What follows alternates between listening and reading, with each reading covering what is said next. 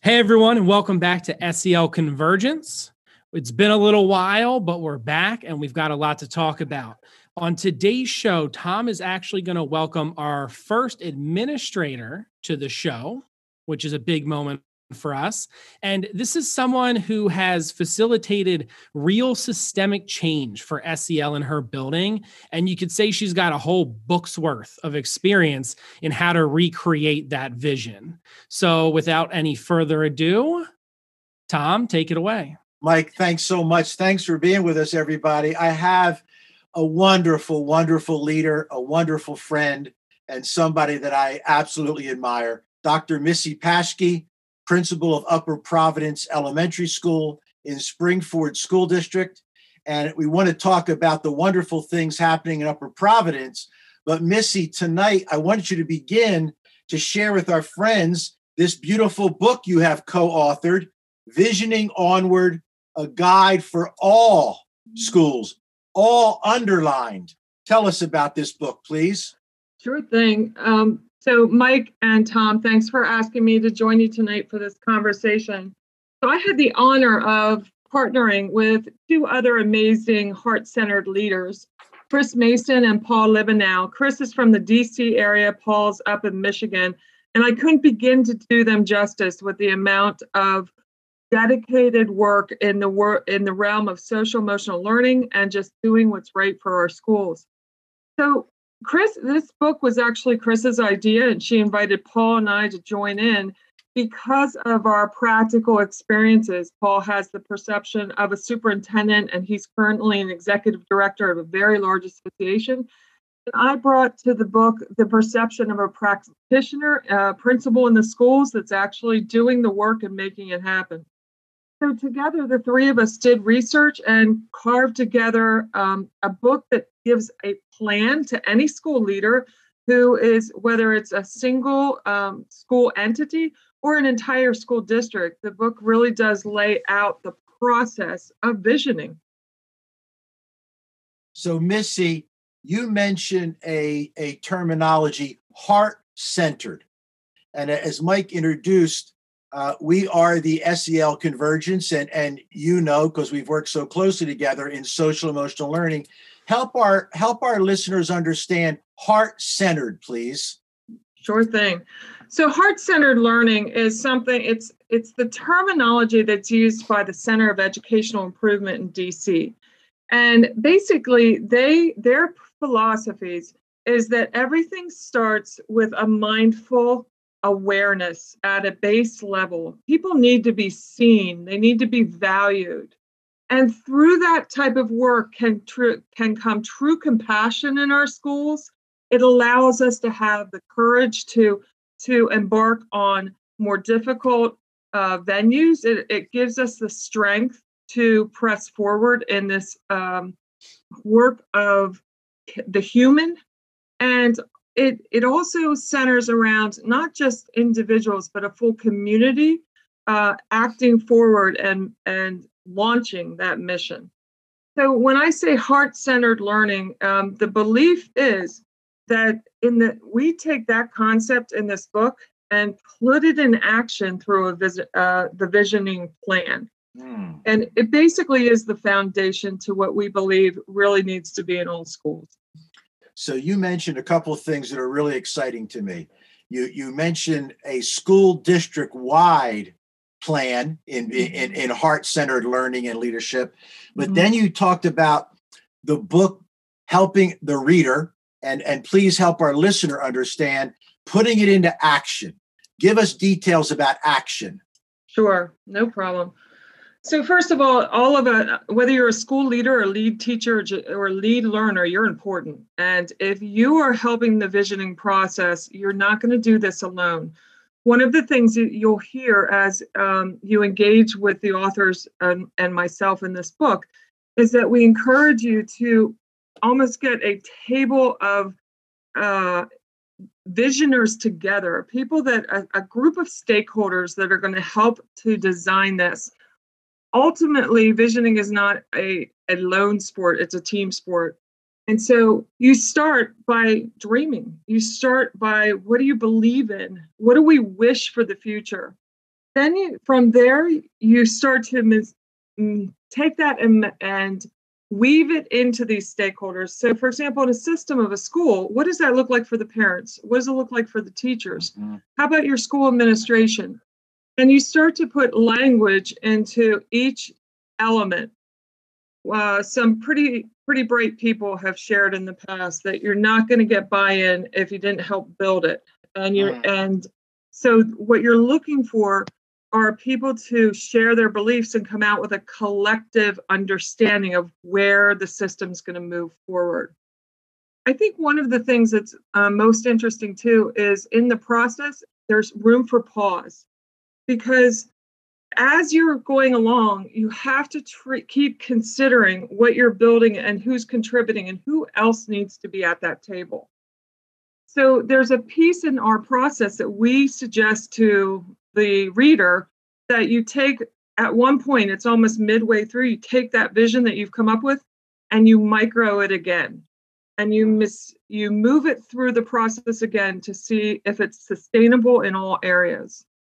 And then putting that into action is the beauty of the that's the end game. That's the launch. That's when you take beliefs and dreams and wishes and visions and you put them into action. And of course, you continue to evaluate. So, this process, uh, this pause, I sense that in the social emotional vocabulary, uh, reflection would be a really key point. And, and I'm hearing you say that all along you are purposefully pausing and reflecting and re examining. Am I correct? Absolutely. Yes, very much so. You said it very well. So, for example, when you're pausing, you're thinking of what am I missing? Who's missing? Mm. Piece of what we what we're thinking about isn't the right fit or is a perfect fit in the future as we move forward. It's also important to look at what others have done, in, both in education and outside of education. There have been some significant success stories, lighthouse models out there where schools have done amazing work and we in our business we we do better together so mm. the taking a pause to be able to even say all right who else is doing the same work who is is out there doing something similar believing some things that we haven't gotten to yet and what have they done for our readers who are are students of heart-centered learning social emotional learning are there school districts you'd invite them to to look into that you yes. admire? Absolutely. So I um, throughout the book we provide some of those exemplar ideas and examples, and I I myself have spoken about the work directly at Upper Providence that we've done over uh, it's going on 18 years now. Yeah. so, and for a short amount of time, I had the honor of partnering up with Spring City Elementary, which is yeah. a sister school and uh, what happened there is, and we do talk about the change of leadership as a barrier in the book. Mm. It was a change of leadership and a system shift. Uh, the district asked me to partner up with a, at that time, it was a, a like a lead teacher to take a year over at that school and make change happen that needed to happen. So I partnered with that um, with that teacher, and together we started a whole shift of culture. And the honor I had was um, her name is Mrs. Sue Choi. And at the end of that year, our superintendent offered her the principalship, and I got to step back into my own school community. And Sue took over at Spring City and continued the work we did together. So I tell you that story because the details of what we did as a school as a school to come through that visioning process, revisit it, and shift along the, the trail as we went. In other words, visioning stays it stays true to your beliefs and your values mm. but it does change in the sense of your your path has to be responsive to who's in the system and what's happening in the community probably our best example of that has been the pandemic recently yeah so you mentioned stay true to your beliefs. Mm-hmm. For me, as soon as I hear you say that, the word integrity comes right into my mind. And that's, you know, we know each other, and that's such a powerful and important word in all of our lives. Uh, is that woven into this heart centered work? So for me, it has to be. Um, being integritous is basically acting and and doing what you believe and what you say is it matches everything about you about your system so it also is almost a guaranteed path to trust and to mm. creating a collective a collective movement together so integrity is absolutely a part of this but i but do also want to add that there are components of our belief system and individuals of course but mostly as a as a school that are solid blocks and won't change so for example at upper providence we believe that all children uh, need to be valued that all human beings need to be valued. We believe in taking care of each other and making sure that that we're providing our students and our community the best service that we can pros- possibly offer them and while we're supporting each other.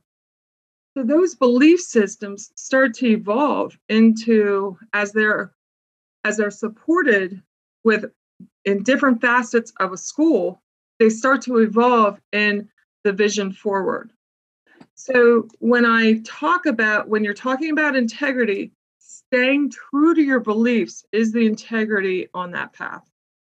So, this idea of core beliefs, you know, is really important to me.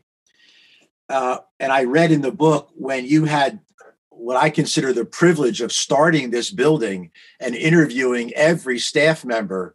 Um, I imagine you you really dug into what their core beliefs were. I did. I did. And that's not easy to do in a short amount of time. But as you and I both know, uh, the longer you work in this business and you get to know people, there are certain things about an individual that will sell themselves at that table. Mm-hmm. And um, when you when you start to see the same types of answers circling back to similar values that you hope to have in a system, that's the right match. In saying that, every there's a there's a need for collective understandings but there's also a brilliance in diversity yeah. and um, although you want your vision to be similar the ability to have uh, multi, multiple cultures multiple perceptions and just experiences del- delivering that vision is is where it, it just becomes magical so let me dig into uh, something that I've been challenged with the past couple weeks. Not not new to you, not new to Mike, not new to any educator. Here we are in a worldwide pandemic. A few year, a few months into the pandemic, we have significant significant issues around social justice, which continue to this day. Uh, that that threw me back into the civil rights movement as, as a young 18 year old and and uh, we have you know the most recent challenge the storming of the capitol. So i have school districts and and i'm not uh, none of this surprises either one of you i have school districts saying help us what do we do mm-hmm. so how can this visioning process can it also work as an intervention? I, I, I clearly see it as a as a starting point, as a point that that uh, helps a school system create anew. Can it be an intervention process? So the process itself absolutely does support that. Let me take you back to where you started, and whether it be the pandemic, um, the racial tension in our country, the the political um, differences that have evolved. All of those things have happened to us as a as a large system, and some could even say some of that has come out because of a lack of vision or a lack of unity, a lack of not people not seeing each other as contributors, but but as opposition. Mm. So if we now take our schools and bring that in, and our schools are are reacting, and of course our schools are a, an absolute reflection of our community.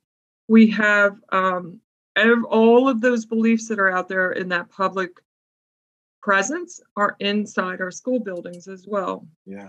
But now we have a, a smaller unit by which, not that I want to be naive to say we can control, but we at least have some influence on. And the process of visioning, if it was started prior to crisis, whatever that crisis is happening, and there is a strength in the system and the system is moving forward and all of a sudden something comes in there and it derails that system and the path that's moving. In my beliefs and in my experiences the power of that that work is going to be part of what sustains that system through those crises. Mm-hmm. because the people that believe in those things the beliefs aren't going to change just because a pandemic happened but they will how we execute them and how we what becomes a priority within them might shift but it won't necessarily change who we are as a system if we have a solid solid foundation uh, and a solid understanding. But if you would similar to what you said as an intervention if we would then only begin the visioning process at that point i i still think it's going to be helpful because what it does it puts a protocol to, mm. to a question we're trying to answer. So the protocol is to use the structure of the visioning process to help us heal and become one. Mm. So if you just take all the big words out of it, it's about listening to each other. It's about putting people together at this table and recognizing and being okay with differences, but trying to find those common, those common ground beliefs that we can all get on board and move forward. Um, so, as just going through the process validates people and allows people to be heard, and that alone starts to unify and co- and help people move collectively forward. You're already giving me answers to a question I haven't asked yet. So, okay. the the I want to circle. I want to circle back to something you said in the first minute or two letting everybody know they are important. Hmm. Everybody. So here we have, I believe, this exquisitely diverse community that we live in. And some voices are feeling that they've not been heard. Some voices are feeling that they've not even been invited to the table. And and as a heart-centered leader, mm-hmm. you're talking about developing unity, allowing an experience of healing. And I'm hearing that listening is key to all this. Yeah. Uh, our, our, our listeners are educational leaders uh, in the classroom, in the school district. Can you go into even more detail for us? How do we let all the diverse voices know they are important? Absolutely. So, one of the things you mentioned when I opened Upper Providence, I had the honor of uh, interviewing the staff and going, selecting the people there. But what isn't obvious to most, that could seem like, wow, how easy. You just pick the right people and put them in the slots and everybody goes.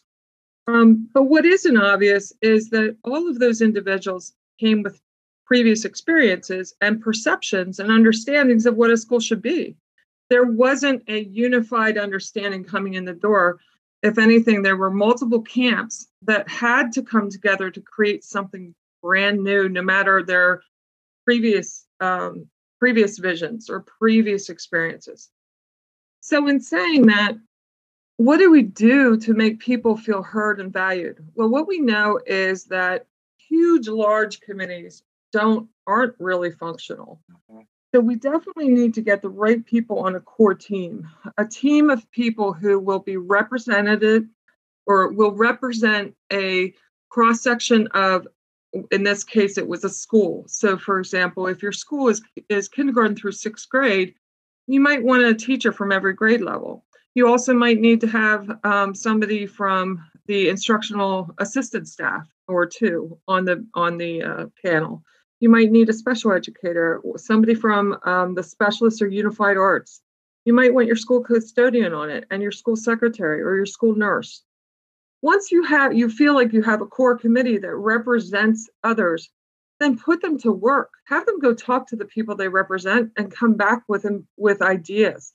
Have them ask those questions and have those small discussions based on what that committee is putting together. The other thing that I found very valuable is whether one in one model I call it a focus group, and another model I call them listening tours. So a focus group is where I, in my opinion, what I have done is I've taken mixed roles. People aren't necessarily on that core committee, but people in the building that have a voice and an understanding of pieces, but also will value hearing each other talk because they don't necessarily see each other. So, for example, in some schools, maybe a whole grade level is up on an upper floor and another one's at the lower floor. They may not see each other on a daily basis. So, for them to hear across a table how something, what's important to them, and how something will be effective for kids it it just widens their view. The other thing I've found critical, I call listening tours. And this is where I feel um, it's very important for marginalized populations. So, for example, in a school system, it could be the instruct maybe the instructional assistants aren't feeling valued, or the special education teachers feel like um, they have uh, no time in their schedule to do things that maybe the unified arts people do. Um, in listening tours, it I tend to pull more like groups together, and that is my job is to ask questions and just listen. And I get you'll get individual feedback, but you'll also start to get group think, and that can be a very good thing because, like, if Mike and I were sitting and chatting about a topic, um, he may give me a perspective that either shifts my understanding or or pulls something from my background that I wouldn't have pulled otherwise, and it allows a deeper, richer conversation. So during this listening tour, I can take copious notes and try to have an understanding of what's coming out, and it will inform the visioning process in a much deeper way. Sometimes, Tom, it's just so validating to be asked to even come to the table. Yes, yes. One of the things I'm hearing, and I want to get some specifics on this, is something I read in the book. This visioning process is not once and done. Yeah. Uh, uh, uh, this is a process, underline the word process, and it's ongoing. So here you are. Am I correct? 18 years in Upper Providence? Yeah, that that is true. Um, it was 18 years ago we started. So, uh, what have been some of the key? Ah, what's the word I want to? Uh, what are some of the key steps in the ongoing process? Mm-hmm. Okay, so I I disclosed the one mistake I feel like I made in reflection back was I wish I had re- visited this process earlier in in the building we did so much work coming together that that probably took our first five years. Mm. But then after that, it really wasn't for another seven years that I formalized it again because I got to a point at the school that I realized, huh, you know, we're not the same people anymore. you know, we're not, we do kind of, I think we're doing okay. Yeah. But, you know, how, when was the last time we actually sat down and talked about this? So it was about it was about year 13 uh year between like 11 and 13 that i cracked open this full process another full time and when i did that what i felt was important because now i wasn't dealing with forging a new community i had an existing community mm-hmm. that needed to validate what was working needed to face what wasn't working and needed to truly start to envision where we needed to go now that there was a base of where we had been. So some of those big questions are were just that. It was things like tell me what works well in the school. What are the what are the pieces that if somebody said oh, we're going to change some things around here. What are the pieces you'd fight for and say, don't change this? This is, you know, this is super effective or this is incredibly important to the people here. So in asking those questions, you find out what are those sacred cows? Mm. What are the pieces that people really think we do right and and that are coveted? And then you move forward to ask questions like to like if we could get anything we wanted at this school what would you wish for? What are the things that you've seen in other places or you've read about or you heard about? Don't worry about whether you think it's possible or not. Just what would you like to have? And you start to also work with people dreaming and start to say oh you know and you get the silly things like oh i wish that we had uh, the atlantic ocean to the to the left or you know, wouldn't it, wouldn't it be great if we had a roller coaster out back? Well, yeah, that's funny. But you do start to get real answers and uh, things like, boy, we only ever take kids on field trips once a year. Wouldn't it be great to go twice a year or quarterly? Things mm-hmm. like that.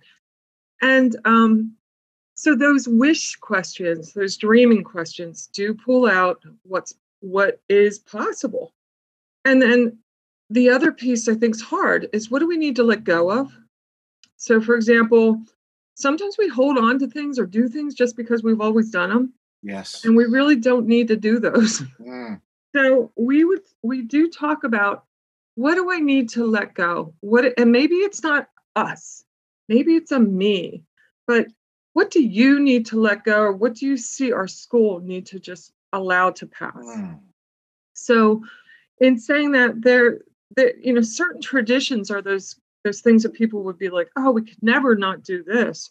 But there definitely are things that people are like you know i have no idea why we do xyz there as an example there's um, certain pieces that we track data in that started to become very redundant because of the digital age. But we're still writing things on like cume folders and handwritten and all of a sudden people are going why do we spend time doing that? And that's an excellent question. Why do we spend time doing right. it? Well guess what? We don't do that anymore. So but if you don't ask and you don't talk about it sometimes people you know educators tend to be do-gooders. We just want to do yes. what we're told to do and do the right thing. Yes. And if you don't start to question well why are we doing this? Um, then we can be asking things of people that are taking their time and they're not valuable you said something that really kind of lit my heart up. Uh, the question not only what do we as a school or a system need to let go of, but what do I as an individual need to let go of? That yeah. tells me that in this visioning process, you are first and foremost developing a pretty deep level of trust that folks can reflect and dialogue about that and share that. And that for me, it, wherever that gets established, that's an incredibly healthy environment. Mm-hmm.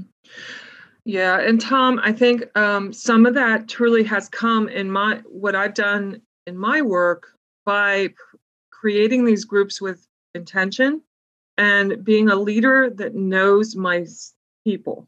Mm-hmm. So, for example, if there is a historic dissonance or a rift between certain individuals, I won't put them in the room together for these discussions. Right. I'll make sure that I have them in separate groups. And certainly I can't be aware of everything. Sure. But there are there are certain dynamics that harbor trust and just the fact that I rethink some of that also in, instills even more trust in the process in saying that too there's also um, room for individual feedback as well. And that can be done in two ways. So one way i've done is to collect it through like a survey type form um, and just so that there's another level of feedback to be had instead of the group components. But the most effective way is by meeting with individuals. Mm-hmm. and these interview conversations, I call them my key questions. And uh, so it, it's funny because my staff starts to joke around. Uh, now, with the pandemic, they had a year off. I didn't do key questions. um, but they start to joke around because they know kind of what they're about to get asked and and we sit down it's usually mid to end of year and i have some questions i want i want to know and first one is how are you growing how are you hmm. becoming a better person mm. tom i don't care if they tell me they're learning how to cook italian food they're playing piano um, they're reading new books they're going to a graduate class it's all growth Yep. my point of asking that is because I want to hear the answer of I'm doing this new thing. But I'll tell you, there are some conversations that it needs to be okay that they're not doing something new yeah. because it also allows me to understand where individual perspectives are coming from. And I can add that to that visioning knowledge by being a leader that has that background, never to violate trust or, or what's been shared, but it definitely goes into those collective understandings once they disseminate the work. And that's important too. So, along with these listening groups, the focus groups, the key questions, the individual surveys, and for the listener, this is not all done in a short amount of time. This takes like a long time. Don't think that that's, I mean, it sounds overwhelming when I just said that in one sentence. But the other thing I do is I circle up in uh, faculty meetings or in uh, collective groupings and i have i have key questions and i have answers i show people what collective understandings were. So i i would present you know here are the five things that came out of all these groups that are important to us. Here's who we are. We believe these things. And you know the validation in those rooms are amazing because you just watch everybody. Like yeah i do believe that. Mm. Um, there, there's it's very rare that you would have somebody in that room that doesn't believe what's up on that paper because they all contributed to it. Yeah, that's a powerful reinforcement for who they are, and, and, and as you said, the contribution they've made. Mike, you you've been you've been so wonderful listening to Missy and I, uh, and I'm aware that that we need your voice at the table. Uh, brilliant young man, young father, special educator. Uh, what, well, how are you feeling? What are some of your thoughts as you listen to Missy and I? Um, it's an exciting conversation, definitely. And as someone who uh, is a special educator and someone who spends a lot of their building time in a classroom, more isolated from the community as a whole, it's really nice to hear that there's a systemic way to create these relationships and encourage staff in a building to be whole people so they can come together as a whole building. So it's exciting to say the least. And there's the little things that pop out at me just from being a teacher, those those stereotypical things. Um where you say like, "Oh, it's one more thing." And it doesn't feel like that. And then my next thought jumps to, well, what about your detractors or the people who are reticent to uh, make any kind of change because they're comfortable or complacent? Do they mm. live inside this framework somewhere, or are they left on the outside of it to uh, with an invitation to join, or mm-hmm. kind of uh, an ultimatum to go away if they're not willing to participate? That's a wonderful question. That's a great question. That is a great question. You know, the detailed answer to that, Mike, is really unique to who those players are. Um, in my experience, when you take a system through this process, the outliers or those that are going to become barriers uh, is the term we use in the book um, become very few because everyone in some way has contributed to the mass and possibly because we're dealing with schools, we all have a common ground coming into this process, which is kids. And and every one of us is working in a school system. So it would be very odd or rare that at least we don't love kids and we want something good for our students. Mm. But that might not be the same if you're working at Starbucks or Microsoft. but we do have that advantage. So those barriers, those people that are fence riders or outliers, what I have found is that the that the system, the vision, if the majority are with you, or possibly more than the majority, you've probably done it well enough to keep keep it moving, keep it going forward. And the culture that starts to evolve around that begins to take care of the outliers. In saying that, if you would have somebody who's very outspoken or dissonant to the culture, that's not going to be comfortable for anyone. So, as a leader, I would try to help that person mm-hmm. understand how to match whatever it is the, the, the group is asking. But if it's simply a non compliant, like, oh, okay, those people can do that kind of thing, and I'm going to be over here doing my thing, um, those, again, very rare, but those people it's my job as the leader to side what I like to say side up with them and find out what's going on. Mm. And if they truly have a good reason for not um, believing in something that we all feel is right for kids and the system, then it's up to me to either help adjust that or understand it so that I can find the connect because almost always I can find a connect. Mm. So when you said that concept side up with them, I love that. Mm-hmm. And all throughout our conversation tonight, and side up says it again, it's all about relationship. Absolutely. I can't side up with people if I don't know them. Yeah. And um, I have to, and that, whether I'm the school principal or a team leader or a coach in the building or a special educator, um, if you know those in your sphere and you know the people that you have influence over, you're going to be able to support them. And what I like to call it is you push a little and then you lift them up. Mm. And so everybody needs a little push and out of their comfort zone sometimes. But what they also need is to be, you can't let go. You got to push a little and then raise them up. And when you raise them up and they feel that support, that's that's pretty amazing. Mm. So it's also about knowing what people need and what they want. And, you know, not everybody needs the same things. And as right. a school leader, it's up to me to figure out which level and what everyone needs to be the best that they can be and to contribute. Sometimes people aren't in the right spot. Mm-hmm. Know, I've I've had people make changes in the building, outside of the building, and just become even better and stronger at what they do um, it's important to love what you do every day. Absolutely. There's uh, in my notes as as Mike and I was pre- preparing, and, and we and Mike talked with you. One of the words that comes ringing out of the book for me that I love is vulnerability. So, mm-hmm. as a leader, how do you model that? So, for this topic, one of the biggest things, Tom, is I, as a leader, cannot go into this work knowing the end of it.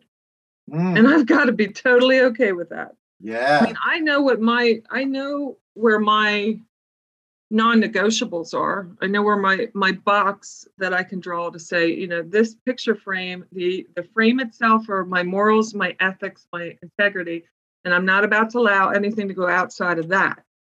But within that frame, I've got to be okay what this group just um, works with and comes out with because if i if i'm not why did i even start? And that would be where the trust would dissolve the integrity would drop. Um, i've got to be a voice. I can be the guide. I can as a school leader i can show the way. I can provide the framework. But I, it's my job to elevate the voices that are contributing and what I see happening. And sometimes it's it's my job to show them what they're not seeing. Mm-hmm. Um, not one of the other things I've learned over the years about educators is they're very humble. They they really don't get all that comfortable if you start to to um, congratulate them on something or tell them that they've done something exemplary. They like to hear an individual but they also want to think that their peers are just as good as them and they don't want to do something that they're that would make their peer look like they're not that person's not doing something well. So being able to show people on a collective level how they're working together synergist, syner, with synergy and um, impacting kids is powerful. And they don't always see it. Um, they need to be told what's happening and sometimes they need a mirror right in front of them because they're doing it and they don't realize how powerful it is. So as we start to get a sense of coming to the end of our conversation, I want to ask you for all of our listeners, what's the call to action? What, as a lead learner, would you ask them to, to focus on to help each of our listeners know that they can help create a visioning process in their buildings or districts? Mm-hmm. So, if we we go back to um, even our indigenous populations and wow. like tribal components and um, many centuries ago in how uh, communities came together and operated it leaders evolve but they, they but they're in every pocket and i think one of the piece of mistakes we make is assuming that this kind of work has to come from what i would call a positional leader. Mm-hmm. so just because i'm the principal it's my job to do this. Or just because there's a superintendent it's it's her job to do this. Um, this kind of work is certainly expedited with the support of positional leadership, but but it can be done by a group of people that have a strong belief system and a vision of what needs to happen in their school. And how I would say, if you as a teacher or as a school leader are listening and you feel like you're a lone wolf, I don't think you are. I think you have to use your voice and speak up and say, would this be possible that we could start this process in our school? Could we dedicate time to this? Because sometimes you you don't have to put the fancy words on it. You just want to hear what do it, what does everybody think we should be doing or we believe in together that we could make ourselves better. Mm. And then eventually take the process and start to implement it. And sometimes that alone will begin um, a more informal effort to get to the same end. So I would suggest that, of course, I wish every school leader would buy this book and do this for their school. But if you're not in that situation, uh, be the person that speaks up and use your words. A, you know, a closed mouth will not get fed. You must say what you need. And then this is a tool that can help whoever's listening and whatever starts to evolve, um, help it grow. I really want to encourage all of our listeners, please, please give yourself a treat. Purchase Visioning Onward, a guide for all students. Missy is one of the three authors here, and it, it's a wonderful step by step process full of excellent research, resources, and stories, and it will help you in that process of leading and continuing to learn for your school system. Missy, thank you so much. It's always a pleasure to be with you. It's great to be here tonight. Thank you, Tom. Thank you, Mike. Mike, thank you for coordinating as always. It's good to be back with you, my friend. You too. And to everyone out there, thanks for listening. Tune in next time, and uh, we'll see you out there.